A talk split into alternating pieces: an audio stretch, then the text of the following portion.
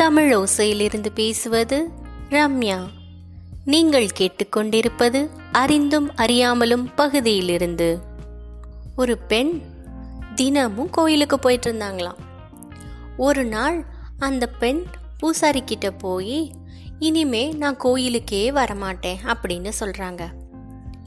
பூசாரி கேட்குறாரு ஏம்மா ஏன் இனிமே வரமாட்டீங்க? அப்படின்னு கேட்குறாரு எவ்வளவு பிரச்சனைகள் வந்தாலும் கண்ணாடி குவளையில் அந்த பொண்ணு கொண்டு போன தண்ணி மாதிரி நம்ம கவனம் முழுக்க நம்ம வியாபாரத்தில் இருந்தா நம்மளை யாராலும் வெல்ல முடியாது. நன்றி.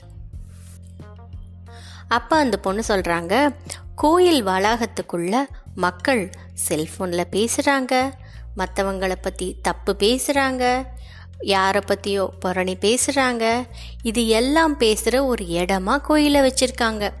இந்த மாதிரி அதிகமாக பாசாங்க நடக்கிற இடமா கோயில் மாறிடுச்சு அதனால் எனக்கு கோவிலுக்கு வர்றதுக்கே பிடிக்கல.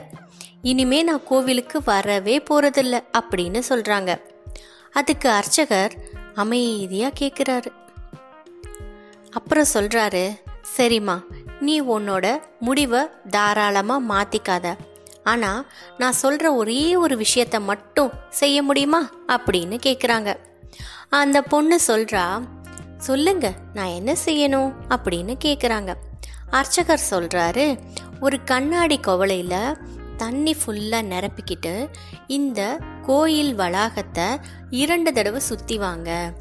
ஆனால் தண்ணி கீழே கொஞ்சம் கூட சிந்தவே கூடாது அப்படின்னு சொல்கிறாரு இது என்னோட நிபந்தனை அப்படின்னு சொல்கிறாரு அந்த பொண்ணு சொல்கிறா இதை என்னால் செய்ய முடியுமே? நான் கண்டிப்பாக செய்கிறேன் அப்படின்னு சொல்லி கொஞ்ச நேரத்திலேயே அந்த பொண்ணு இதை செய்கிறாங்க அதுக்கப்புறமா அந்த கோவிலோட அர்ச்சகர் அந்த பொண்ணுக்கிட்ட மூணு கேள்வி கேட்குறாரு கையில் கண்ணாடி குவளை வச்சுருந்தீங்க இல்லையா?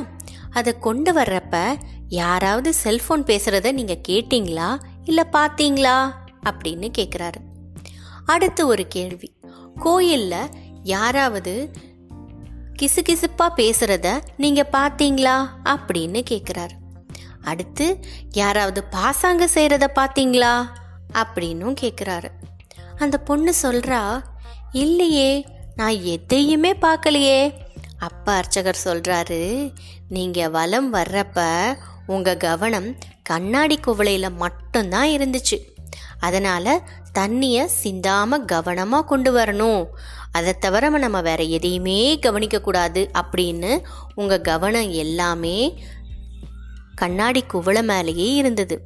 அது மாதிரி தான் நீங்கள் கோயிலுக்கு வர்றப்ப எல்லாம் தெய்வத்தை பற்றி மட்டுமே நினச்சிக்கிட்டு அதை தவிர வேற எதையுமே பார்க்காம இருந்தால் தெய்வம் நம்ம கண்ணுக்கு கண்டிப்பாக தெரியும்.